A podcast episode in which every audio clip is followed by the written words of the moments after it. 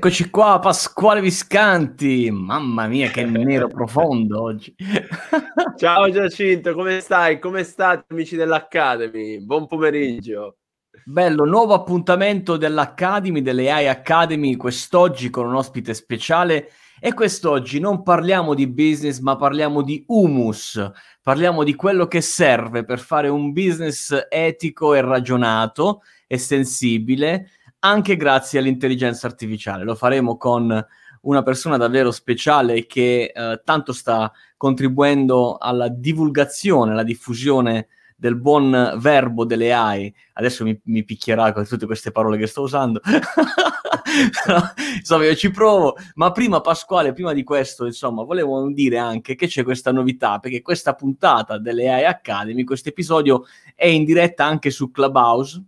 Per cui, insomma, se stai pensando di andare a correre, vuoi soltanto ascoltarci, fallo pure, cerca la stanza e ci trovi lì.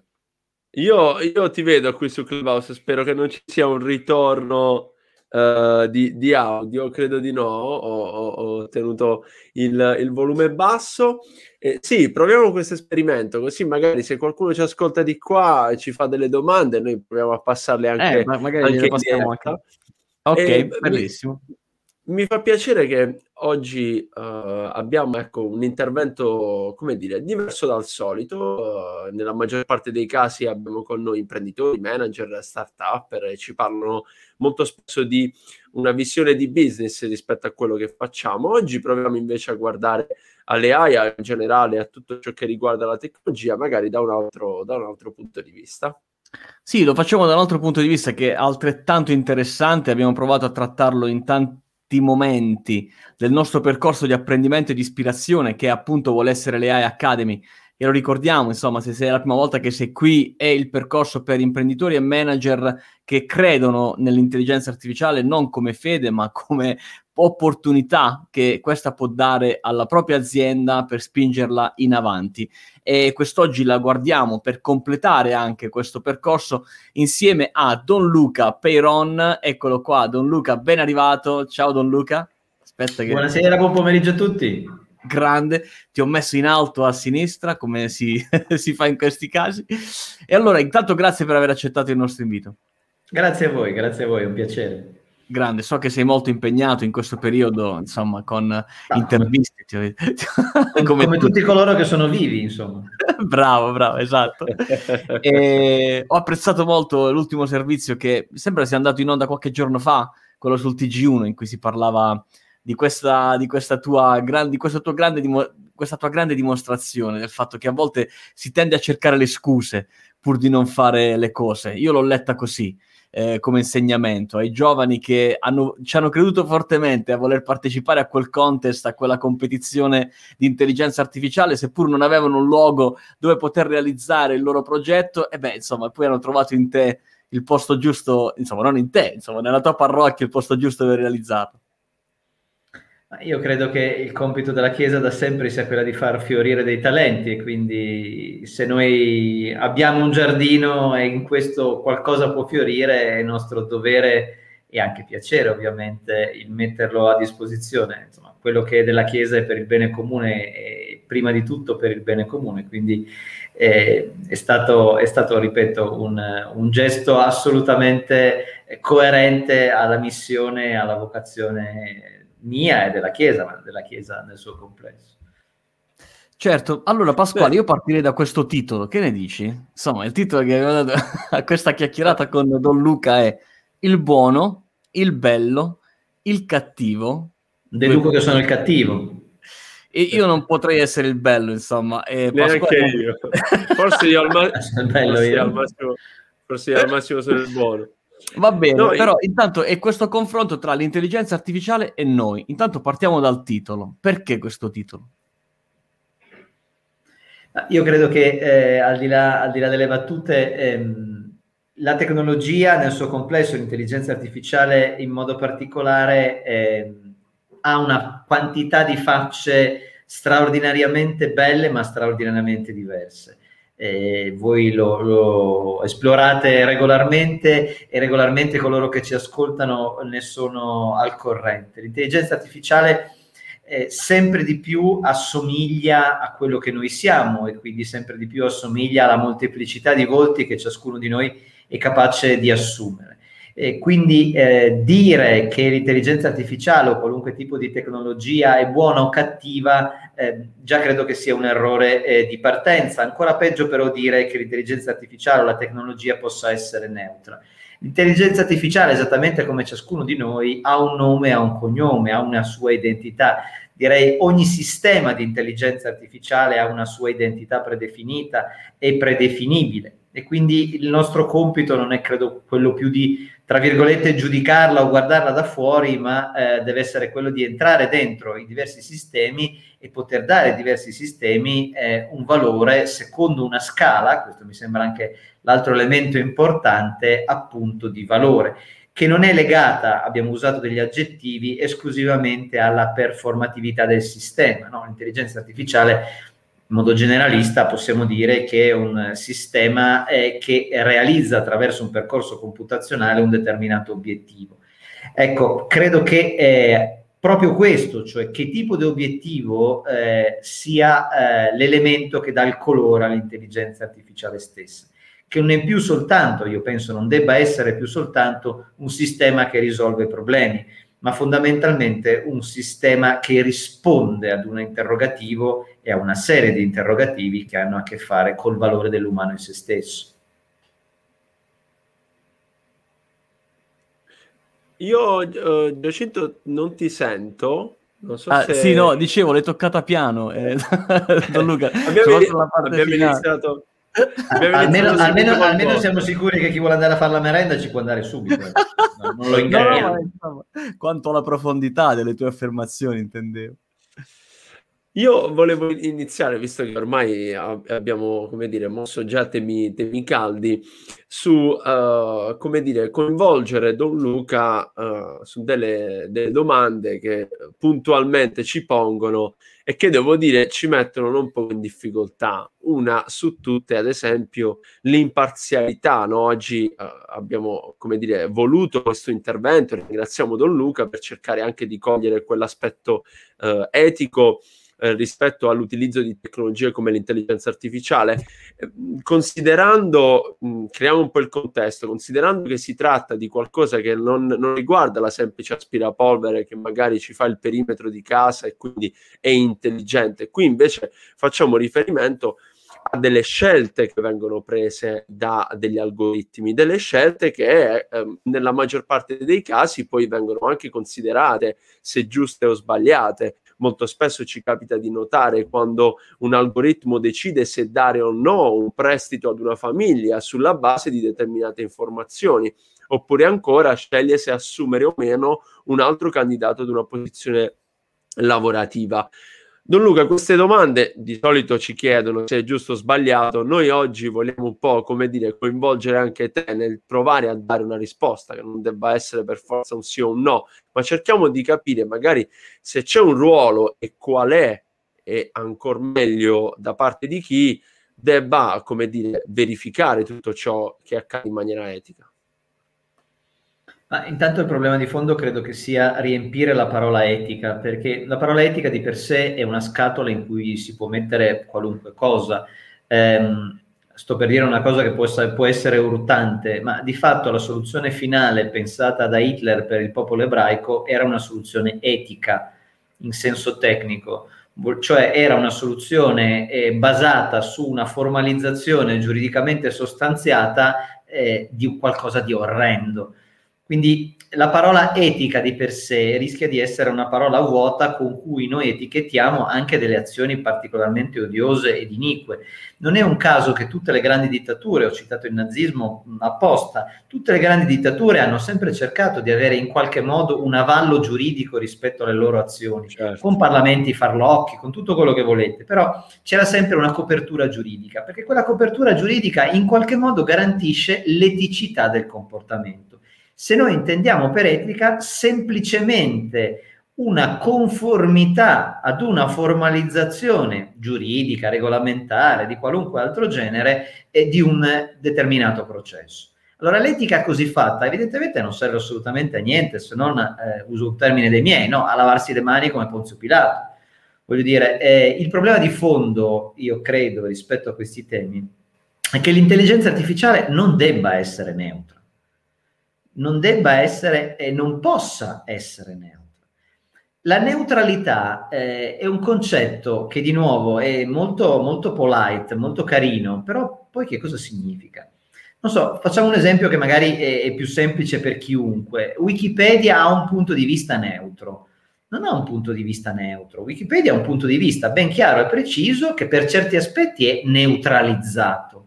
Ma non è che usare più dubitative rende quel testo più accettabile rispetto ad altri testi, no? Quindi la neutralità come principio di fondo è un principio molto scivoloso, molto molto scivoloso. E quando parliamo di tecnologie che hanno la capacità di impattare così significativamente sulla vita delle persone, utilizzare il termine neutrale, utilizzare il termine etica, dire che c'è un codice etico dietro una determinata tecnologia, la rende forse più carina e giugiolosa, ma non per questo la rende particolarmente simpatica o meno violenta. Vuol dire, un drone che è progettato per disintegrare con un missile un villaggio è perfettamente etico se disintegra quel villaggio secondo alcune regole di ingaggio, ma le regole di ingaggio in una guerra hanno sempre come obiettivo che qualcuno ci rimette qualcosa, se non le penne. Quindi questo credo che sia un impasse anche culturale da cui dobbiamo un attimo uscire e cercare di cominciare a condividere, almeno io faccio questa proposta, un pensiero. L'intelligenza artificiale non è neutra e non può essere neutrale. L'intelligenza artificiale rappresenta oggettivamente un potere. Questo potere ha pressione sulla realtà, più o meno significativa, dipende dalla realtà, dobbiamo decidere dove e come esercitare quel potere, senza preoccuparci del fatto che stiamo parlando di ahimè, aiuto, potere. Ma questo è, no? Massimo Durante ha scritto un bel libro, Potere Computazionale, che vi consiglio di leggere, in cui spiega molto bene come è potere, punto, fine. Questo significa una cosa però, potere significa anche potestas, significa anche la capacità di esercitare la propria libertà e la propria volontà. Ciò che è potere può diventare servizio, o forse addirittura dovrebbe diventare servizio. Oggettivamente la politica, le istituzioni hanno un potere che è stato conferito dai cittadini in un sistema democratico per che questi soggetti siano a servizio della collettività. Allora, in ultima analisi, mi piacerebbe pensare che l'intelligenza artificiale, che non è neutra, che non è neutrale, ha un potere che come ultimo obiettivo è quello di essere a servizio dell'essere umano. Di lì in poi costruire una filiera decisionale tale per cui nei tanti bivi in cui l'intelligenza artificiale si può trovare ci sia una serie di caratterizzazioni e di scelte che hanno un valore etico inteso come morale, cioè legate ad una serie di principi e di valori tali per cui quel soggetto, sempre più soggetto, sempre meno oggetto, che è l'intelligenza artificiale, si comporta, si deve comportare, e nel caso non si comporti, determini delle conseguenze di carattere giuridico, quindi con premialità, sanzioni, eccetera, eccetera. Questo che tu dici è assolutamente vero e tra l'altro l'abbiamo condiviso più volte all'interno dei nostri interventi. Quello che accade però, Don Luca, volevo parlarti anche di quello che abbiamo immaginato noi. Quando pensiamo agli algoritmi di intelligenza artificiale, ci immaginiamo come di essere di fronte ad uno specchio. E questo specchio un po' rappresenta le nostre forze, le nostre debolezze, i nostri punti di forza e quelli di debolezza, compresi anche il nostro comportamento, che spesso ci induce ad avere pregiudizi nei confronti di categorie di persone, piuttosto che di prodotti, di servizi, insomma. Un po' ci rispecchia in questa fase di sviluppo in cui ci si trova. Ecco, questo come aspetto pone molte domande, perché gli algoritmi, come faceva notare prima Pasquale, portano con sé a volte dei pregiudizi che sono quelli degli esseri umani. Allora, come si pone l'apostolato e come tu rispondi a questa domanda? Cioè, è qualcosa che bisogna accettare, nel senso che bisogna conviverci senza farsi molte domande, lavorando perché questo possa essere superato, oppure è qualcosa per cui bisogna dire fermi tutti, risolviamo prima questo e poi andiamo avanti? Ma io risponderei in due modi. Il primo è che esiste una categoria di pregiudizi che sono mainstream e vanno di moda, no?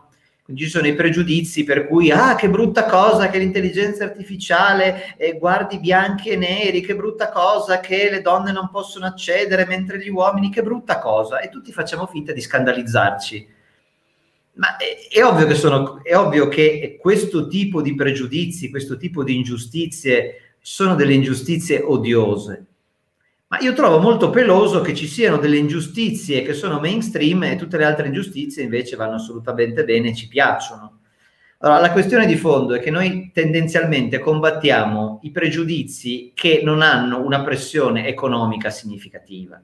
Cioè sono buoni tutti a dire che l'intelligenza artificiale non deve discriminare le donne, sono buoni tutti a dire che l'intelligenza artificiale non deve discriminare secondo il colore della pelle. Tanto questo non cambia niente a nessuno, non gliene frega niente a nessuno. Dal punto di vista meramente economico questo non sposta nulla. Però non parliamo di altri temi, voi l'avete accennato, in cui veramente invece la questione di vita o di morte delle persone cambia radicalmente, che non sono le macchine a guida autonoma che devono decidere se stirare la mamma con il passeggino o il vecchietto con la canna. Sono chi eroga un mutuo, sono chi decide le transazioni finanziarie ed economiche.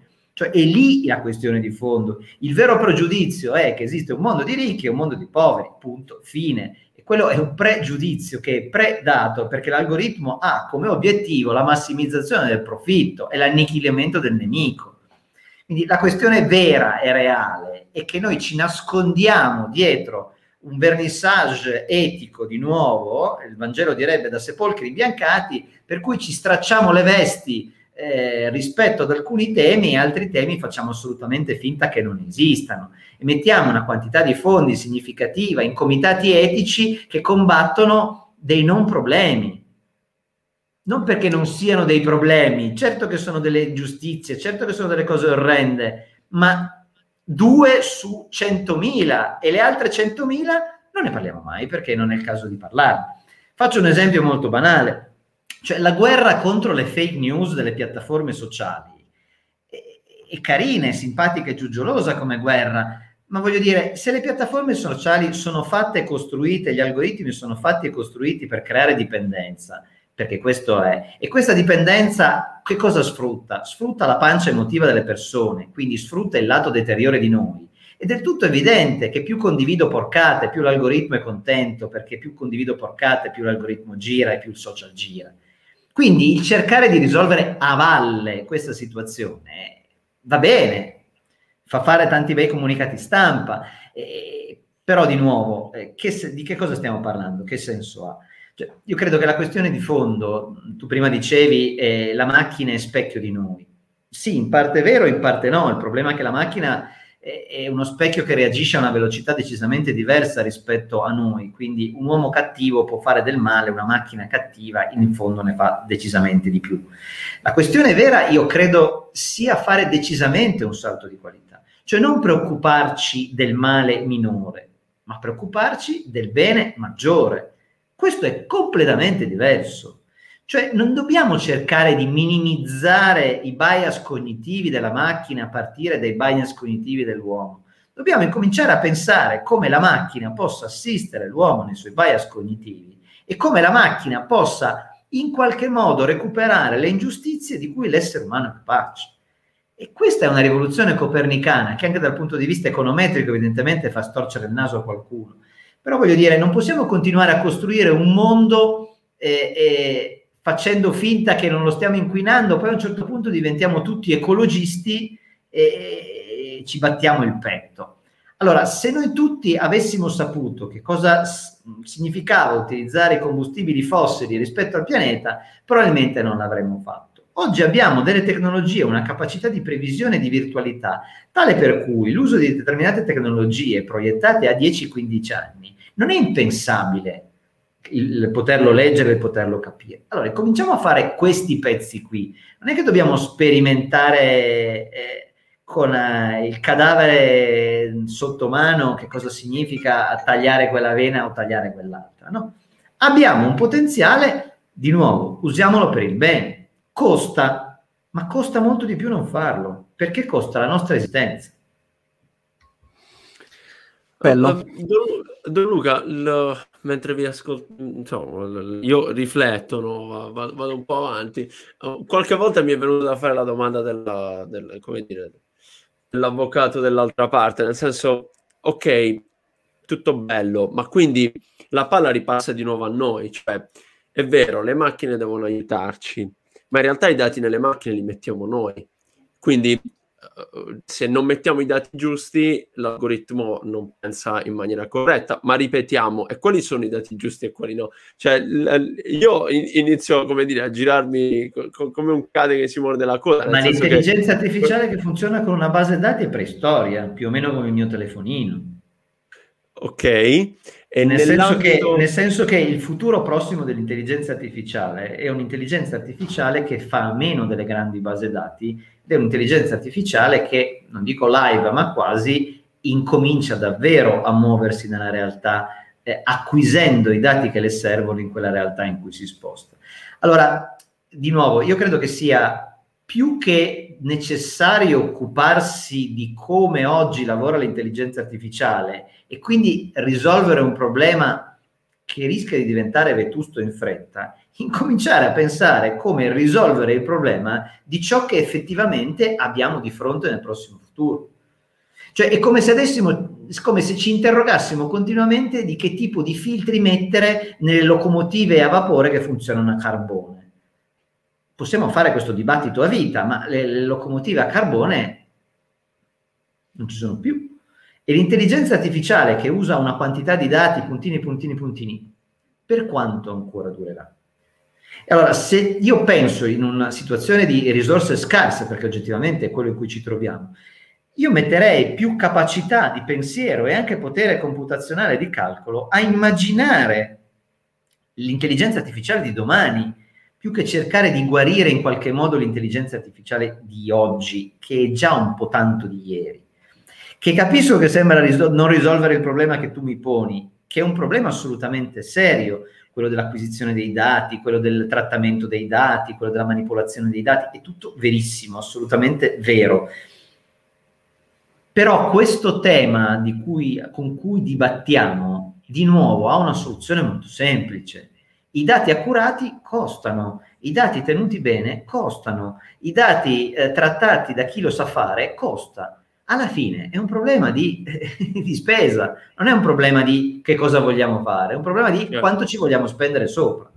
Allora, visto e considerato che sopra non ci vogliamo spendere, perché sennò i problemi li avremo già risolti, perché questi sono problemi risolvibili, non sono problemi irrisolvibili, non stiamo parlando del teletrasporto quantico per andare su Marte tutti domani mattina. Allora mi viene da dire, le risorse scarse incominciamo a metterle già su quel capitolo, perché sappiamo che è un capitolo che ci darà problema, perché abbiamo già verificato che ci darà problema. Giusto, condivisibile. D'accordo. Allora, io ho una domanda. La domanda è rispetto al lavoro che il governo italiano sta provando a fare, no? Perché insomma con tanti sforzi, tanti sacrifici, un po' stimolati dall'Unione Europea, un po' perché insomma in Italia ci sono delle eccellenze veramente incredibili quando si parla di intelligenza artificiale, intendo docenti universitari, imprese, industrie che stanno lavorando molto bene. Si è arrivati finalmente a questa strategia, Don Luca, la strategia italiana dell'intelligenza artificiale, che è stato quasi un parto, un bel percorso all'interno del quale sono stati coinvolti decine di esperti sull'intelligenza artificiale, molti dei quali sono passati da questo palco. E allora ti chiedo, perché insomma tu sei stato parte attiva in maniera importante in questo percorso, soprattutto per insomma la figura della città di Torino e di quello che ti chiedo appunto di raccontarci, no? L'Istituto Italiano per l'Intelligenza Artificiale. Con quale spirito nasce questo istituto? Perché c'è bisogno, secondo te, di avere delle mura in cui c'è un'etichetta dove c'è scritto Istituto Italiano per l'Intelligenza Artificiale e delle persone che all'interno sono lì come delle formiche a lavorare su questi concetti. Non bastava una Zoom ogni tanto? È chiaramente una provocazione. Io credo che per poter parlare di intelligenza artificiale, che è un concetto così evanescente, abbiamo davvero bisogno di mattoni. Per una ragione che non è tanto di tipo tecnico e che non è neanche di tipo industriale e di impresa, ma per una questione di carattere culturale. Cioè noi abbiamo bisogno, in qualche modo, per democratizzare i sistemi di intelligenza artificiale, per fare una disseminazione di conoscenze e di saperi su questi temi, per far sì che ci sia una domanda di conoscenza, per cui la condivisione di conoscenza ha dei recettori, c'è bisogno di una istituzione, forse soprattutto in Italia, di un'istituzione che rappresenti la questione. La Chiesa Cattolica, senza il cupolone di San Pietro, rischia di essere un'idea, un'ipotesi. Il cupolone di San Pietro rende evidentemente materico che cosa significa il papato, che cosa significa il ruolo di Pietro, che cosa significa il ruolo di Papa Francesco oggi, no? Ecco, questo è un primo motivo fondamentale, cioè un luogo deputato a fare, parlare, condividere questa roba qui, dice all'Italia, questa roba qui è un asset fondamentale per noi, è un pezzo di quello che siamo. La seconda ragione è che abbiamo bisogno di un centro di imputazione di rapporti giuridici di carattere internazionale, per cui i 164.000 soggetti che in Italia fanno benissimo, ma senza molto coordinamento, hanno bisogno, credo, di ridurre il numero di tavoli e di aumentare le sedi ad un unico tavolo. Quindi non significa spazzar via chi sta facendo, significa che chi sta facendo possa trovare casa. Io ho la mia parrocchietta, ma ogni volta che vado a San Pietro mi sento a casa e so che lì posso portare e da lì posso portar via qualcosa rispetto al mio servizio e al mio ministero. Quindi questo vale ad intra, quindi rispetto al panorama italiano, e vale rispetto alle relazioni internazionali che sono sempre più necessarie. Quindi stiamo parlando di relazioni con l'Europa, stiamo parlando di relazioni con il resto del mondo. Il terzo aspetto è che avere un centro unico, che è capo di una rete naturalmente, però permette anche all'Italia e al carico valoriale che l'Italia rappresenta di avere un ruolo culturale, laddove si parla di futuro e di intelligenza artificiale, essere un luogo dove si pensa in modo tale che le istituzioni e i decisori politici sappiano dove andare a bussare per chiedere di questa roba qui, che cosa devo pensare, domani a Biden, che cosa devo dire. Ecco, quello è anche un luogo che permette alle nostre istituzioni di essere se stesse. E, aggiungo un pezzo, forse rispetto ad alcuni luoghi del mondo che fanno ancora fatica a capire di cosa stiamo parlando, l'Italia ha una grandissima tradizione di cooperazione internazionale, e quello potrebbe essere un luogo che su questi temi innesca collaborazione internazionale. Per fare tutto questo è necessario avere una casella postale, è necessario avere un centralino, è necessario avere una sala riunioni con tutti i distanziamenti di questo mondo. Speriamo di non averne più bisogno, in cui dire: buongiorno, ieri sono stato al Centro Italiano per l'Intelligenza Artificiale a Torino, mi sono fatto un selfie e dopo sono andato a mangiare 2 gianduiotti. Certo, soprattutto per i gianduiotti, direi. Scherzo, era una battuta. No, è molto molto molto bello, ci sta, insomma, anche, sai, che so, Parma è la città del cibo, no? E lì ha sede una fondazione importante che rappresenta e regolamenta, a livello europeo addirittura, il cibo e le regolamentazioni sul cibo. Sapere che c'è questo istituto inizia a renderlo più vicino a noi, no? Anche per quello che abbiamo detto finora. Intanto un saluto a chi ci sta seguendo da Clubhouse, siamo in diretta in contemporanea su Facebook e su LinkedIn. Se avete voglia di fare una domanda a Don Luca Peiron, tirate pure sulla mano e vi portiamo vi portiamo in diretta. Bene, allora, quindi Torino perché insomma è una città industriale, quindi mi piace questo abbinamento tra Torino e l'intelligenza artificiale, avvicina molto il concetto di qualcosa che è vicino all'industria, è qualcosa che può aiutare l'industria, poteva essere qualsiasi città italiana oggettivamente. La scelta di Torino io l'ho condivisa tantissimo, sinceramente non vedo l'ora di venirvi a trovare, ma è già chiaramente non è operativa, immagino, ci state lavorando? No, ci stiamo lavorando perché aspettiamo che il governo dia il kick-off, però qui, come sappiamo, cambiamo i governi come cambiamo le calzini. E quindi... Speriamo adesso, che sia... Aspettiamo di interloquire con... capendo anche qual è il ministero di riferimento, perché prima era il Ministero dello Sviluppo Economico, in qualche modo insieme al Ministero dell'Università, adesso con i due nuovi ministeri cerchiamo di capire sotto quale finirà. Comunque, il vantaggio di fondo è che... tutti i ministri e molti dei sottosegretari sono persone con cui insomma l'interlocuzione era già precedente rispetto a questi temi, quindi voglio dire non è sbarcato nessuno da Marte, ecco. Allora, abbiamo da Clubhouse Stefano Crisci, che è un avvocato, vedo qui dalla sua bio. Allora Stefano, sei un esperto anche te dell'intelligenza artificiale, con piacere ti do la parola, dammi un attimo la possibilità di fare uno switch dalle cuffie. Ok, prova a parlare. Pasquale, ti sento forte e chiaro. Ok, perfetto. Tu Don Luca lo senti? Non tantissimo, ma ci proviamo. Vai, prova a... Io sono abituato a sentire le mie vecchiette quando si confessano che parlano pianissimo, quindi ce la posso fare. Non mi sento per niente adesso. Non so chi se sta parlando, Pasquale o Giacinto. Stefano, sono Giacinto, Stefano. Sì. Vai, puoi fare la tua considerazione. Sì, è interessante sapere, Pasquale, da dove mi ha raggiunto, se lui mi ha dato la voce o se sta facendo. Adesso è sparito Pasquale. Sì, ma è Clubhouse che fa tutte ste robe, no? No, scherzo. Ti ho fatto salire io su. Vai, Stefano. No, sono curioso della figura di Pasquale, che ho visto che sta abbinata alla tua quando...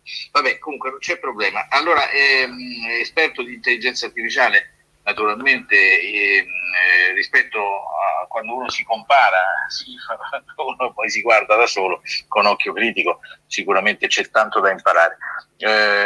Ti seguo, credo di aver acquistato il tuo libro Facile, sono il lavoro con Leonardo Annese, grande etica della guida autonoma, del comitato etico, sono nel comitato etico della guida autonoma, lavoro con Leonardo D'Arnesi, quindi piano piano insomma poi legal hackers e quant'altro e niente, vabbè, da 2 anni sono rimasto folgorato sulla via di Damasco dall'intelligenza artificiale, dal machine learning e soprattutto dall'algoritmo, dall'etica dell'algoritmo e da quello che deve essere il contenuto dell'algoritmo. E prima parlavate dei dati, sento dei rumori bestiali sul microfono che mi arrivano nel timpano, ma non so che cos'è. Parlavate dei dati, di quanto i dati giustamente devono essere accurati o tenuti bene o aggiornati per poter far funzionare in maniera intelligente il machine learning, e su questo assolutamente condivido. Quindi immagino che tu ti riferivi a un fatto che saranno una massa di dati, che sono quelli dell'infosfera di Floridi, che viaggiano a 360 gradi globalmente, continuativamente nel mondo, e vengono sempre incrementati da noi stessi, e poi ci sono dei dati selezionati sui quali si può far viaggiare una, chiamiamola così, un'intelligenza artificiale di secondo livello, un pochino più raffinata, ai quali però sicuramente sia agli uni che agli altri abbinerei fin da subito eticamente un controllo proprio eticamente etico dell'algoritmo, e senza starci a interrogare che cos'è l'etica per un momento,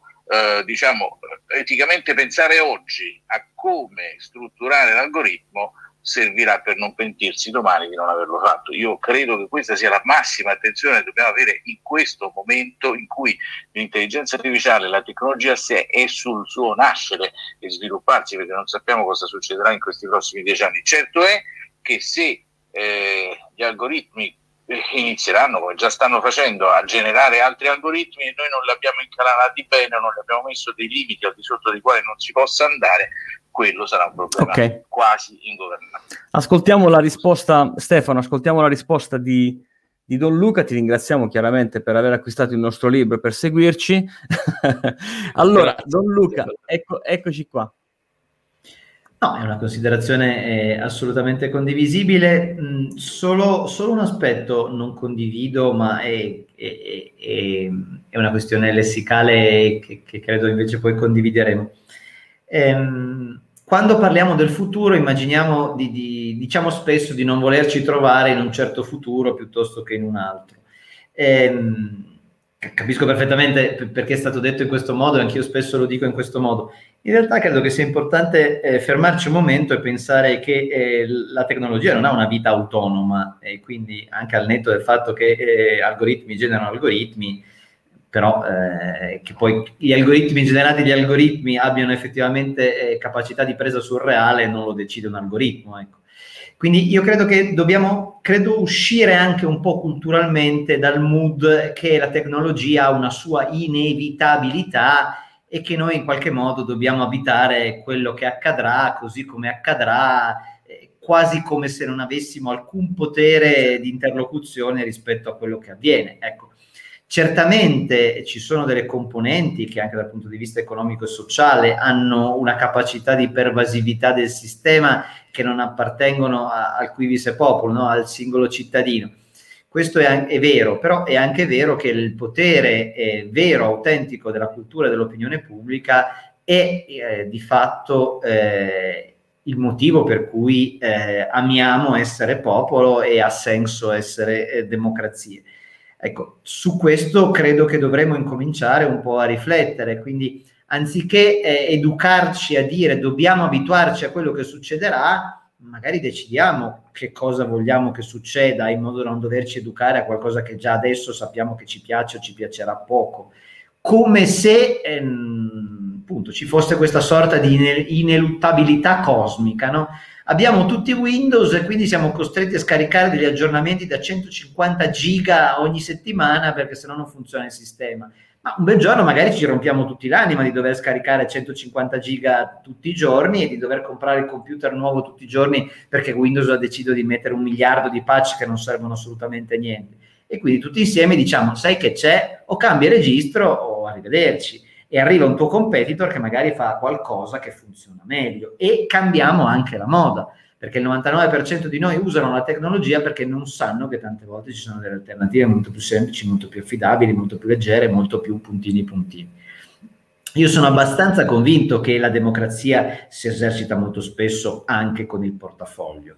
Questo va di pari passo con una cultura che renda chi ha il portafoglio in mano, cioè tutti noi, adeguata al tempo che viviamo.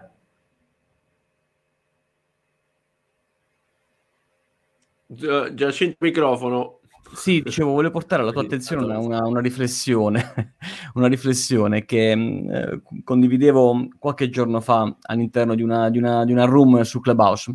Vale a dire, gli algoritmi ci abituano un po' come ha fatto la calcolatrice con le radici quadrate, ad evitarci lo sforzo di elaborare la radice quadrata, no? Basta premere un pulsante e viene fuori la radice quadrata. Così come il pi greco non siamo in grado, noi come esseri umani siamo più in grado, perché non ci interessa conoscere tutte quelle cifre, al massimo ricordiamo le prime 2/3. Cosa accadrà secondo te con l'intelligenza artificiale? La domanda è, ci abituerà ad avere meno propensione a prendere una decisione? Cioè, sarà che l'intelligenza artificiale ci renderà più pigri, ancora più pigri da questo punto di vista? O sei di quelli che pensano che invece esploderà o espanderà altre aree magari del nostro cervello che magari sono ancora inesplorate, o se lo sono si alleneranno nel frattempo ad essere più efficaci? Eh beh, per essere coerente con quello che ti ho detto prima, non lo deciderà l'intelligenza artificiale, lo decidiamo noi. Quindi direi, cambierei anche lessico. Saremo più pigri, in fondo ingentilisce la cosa. Ma sì, che va bene essere pigri. No, saremo più stupidi. Cioè non userei il termine pigro, userei il termine stupido, incapace, irresponsabile, anaffettivo, anidentitario. Userei termini più forti per capire che la delega in bianco a una macchina ci disumanizza. In questo io non sono assolutamente luddista, no? Però questo è il discorso sulla consapevolezza. Pensate alle narrazioni straordinarie e fantasmagoriche delle big tech, no? Sono tutti lì a farci del bene. Sono tutte delle società che hanno come unico scopo renderci felici. Facebook ci fa trovare gli amici, Google ci fa scoprire il mondo, Apple ci rende più fighi. Va bene, sono delle narrazioni assolutamente legittime di un ente che ha come missione quella di vendere un prodotto e come visione quella di avere più clienti. Allora, noi non possiamo trasformare sic et simpliciter quella modalità nella società. Cioè, riprendiamoci un attimo in mano lo schema di gioco. Siamo una società, ci sono delle istituzioni, hanno degli obiettivi, ce li diamo insieme. Va bene, ci siamo presi questa sbronza di gratuità, non gratuita, delle piattaforme, dei social, di Google. Va bene, tutto carino, tutto figo. Adesso, ok, boomer, piantala lì e incominciamo invece a vedere che cosa desideriamo. Allora, io voglio un'intelligenza artificiale che mi renda più responsabile, non meno responsabile, più intelligente, non più stupido.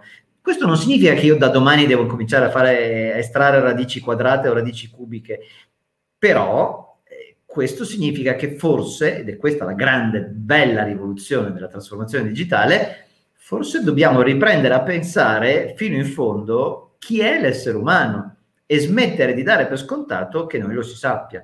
Noi non sappiamo chi è l'essere umano, abbiamo accettato una formalizzazione dell'essere umano sostanzialmente ottocentesca che andava bene per essere inserita all'interno dell'Unione Industriale in un meccanismo sociale che garantiva una pace sociale e un progresso di tipo economico, finanziario, sociale. Bene, costruiamo una società che ha come obiettivo non il progresso ma lo sviluppo, che ha come obiettivo generare l'umano e dargli un compimento, e quindi generiamo una società, immaginiamo una società in cui la collaborazione uomo-macchina abbia questo scopo, in modo tale che io la mattina mi guardo allo specchio e non è Siri a decidere chi sono, ma sono io che dico a Siri: oggi, siccome sono così, vieni dietro.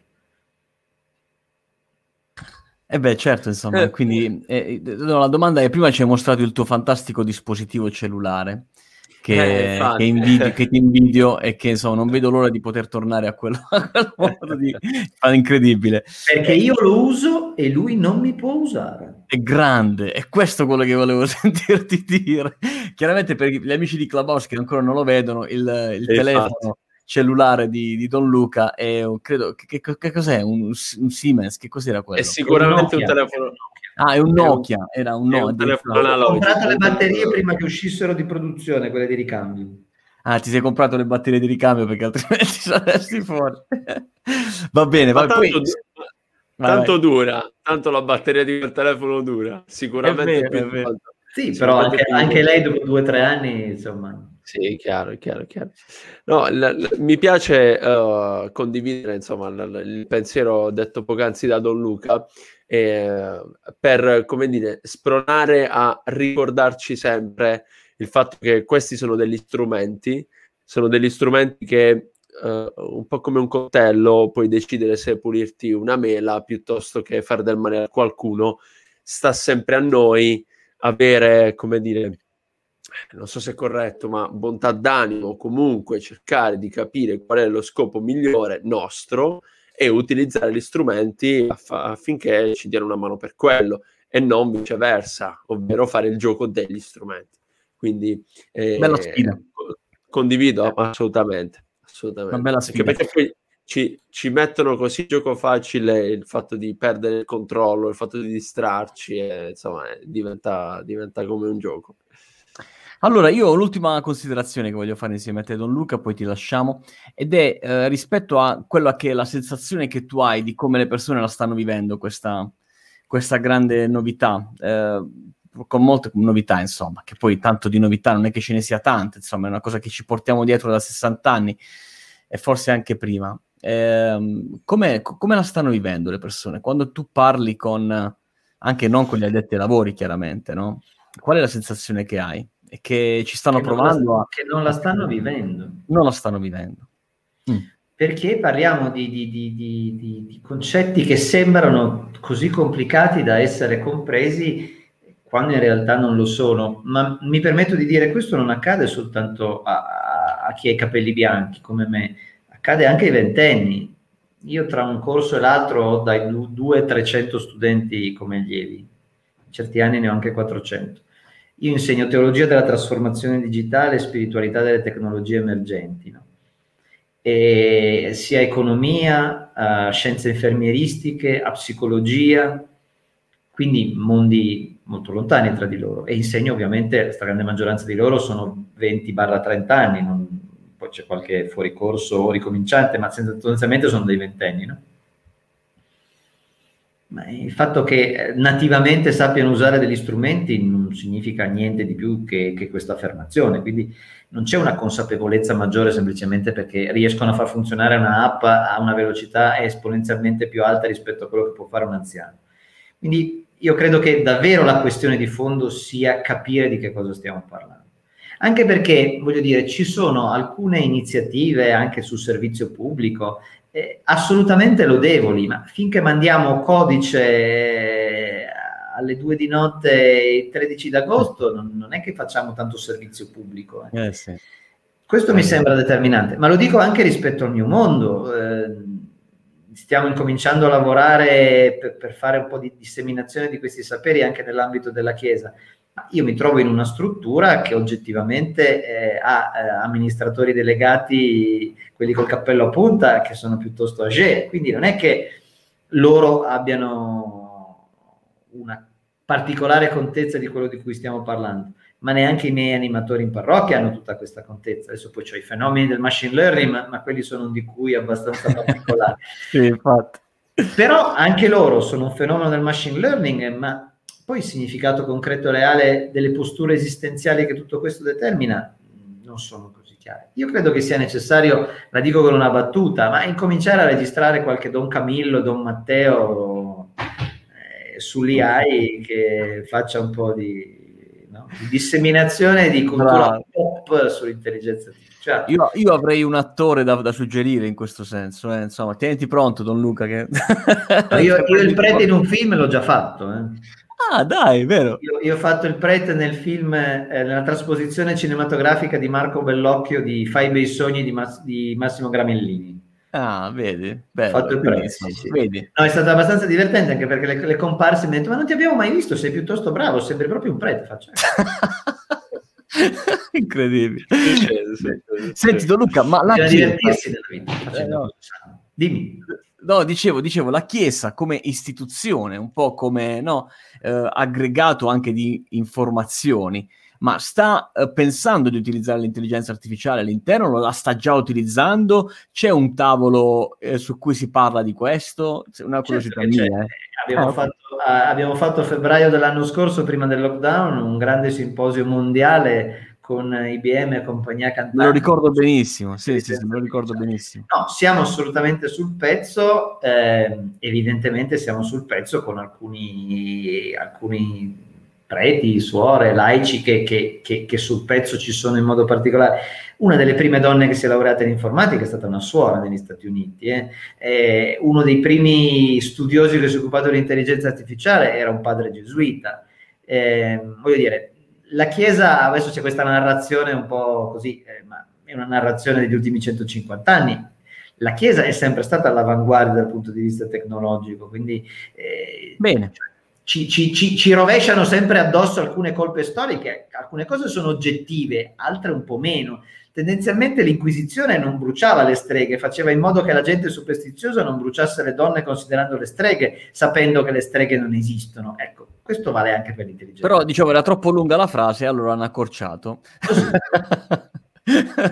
Nel fatto che si tramandano le cose, meglio accorciare, che è più veloce. Poi, qualcosa che più... Ciò che pulp è evidentemente... Esattamente. Va bene, Don Luca, è stato davvero piacevole chiacchierare con te. Grazie dell'ospitalità. La nostra community chiaramente ti ringrazia, noi ci vediamo chiaramente presto. Da parte nostra, come sai, come puoi immaginare, piena disponibilità per qualsiasi iniziativa tu abbia in quella mente bella, vivace, viva, siamo a tua completa disposizione, insomma. Ti faccio parlare con i miei ragazzi, li invitate una volta, vi racconto perché no, è perché no. Club. Vai, mandami un link e li contattiamo subito. Anzi, subitissimo. Va bene, Don Luca, grazie mille, ci vediamo presto. Ciao. E allora, insomma, una puntata anche questa davvero incredibile. Salutiamo gli amici di Clubhouse. E davvero, insomma, quando si parla di etica, quando si parla di intelligenza artificiale, di scelte di come le persone compiono le proprie scelte giuste, scelte sbagliate, insomma, come porsi rispetto a questo argomento. Per te che sei un imprenditore o un manager, sono domande che ti porrai, che ti porranno, e quindi aver seguito per te questo episodio davvero vattelo a riascoltare, perché ci sono dei punti, dei passaggi che Don Luca ha toccato davvero molto molto interessanti. Noi ci vediamo ancora lunedì prossimo, inizia un grande marzo, e lunedì 1° marzo parleremo io e Pasquale, esclusivamente io e Pasquale, solo io e Pasquale, questa volta insomma, siamo da soli, e parliamo delle AI Week, che vedi da qualche parte qui, e le AI Week che è la settimana italiana, eccolo ritornato, dell'intelligenza artificiale, è ricrollato. La tecnologia mi aveva buttato giù, va bene, dai, sul più bello. Dicevi, settimana italiana dell'intelligenza artificiale, dal 10 al 15 maggio, il primo lunedì prossimo vi racconteremo un po' del dietro le quinte, di come la stiamo organizzando, i primi speaker, gli ospiti, insomma, le tavole rotonde, ci sarà veramente tanto di cui parlare. Ma aggiungo solamente un aspetto importante, vi racconteranno come oggi l'intelligenza artificiale sta portando beneficio all'interno, soprattutto delle aziende. Quindi si parla del come stanno facendo qualcosa, come stanno innovando, quali sono anche le sfide che stanno affrontando, anche di organizzazione, di persone, economiche, di decisioni. Quindi davvero molto interessante, soprattutto per chi è nella fase in cui magari ci segue da un po' e vuole, come dire, avere un certo sprono a dover fare poi un determinato investimento o magari adottare una tecnologia come quella di intelligenza artificiale. Tutto qui, Noi ci vediamo, prossimo appuntamento. Lunedì 1° marzo. Ci vediamo lunedì. Ciao! Ciao!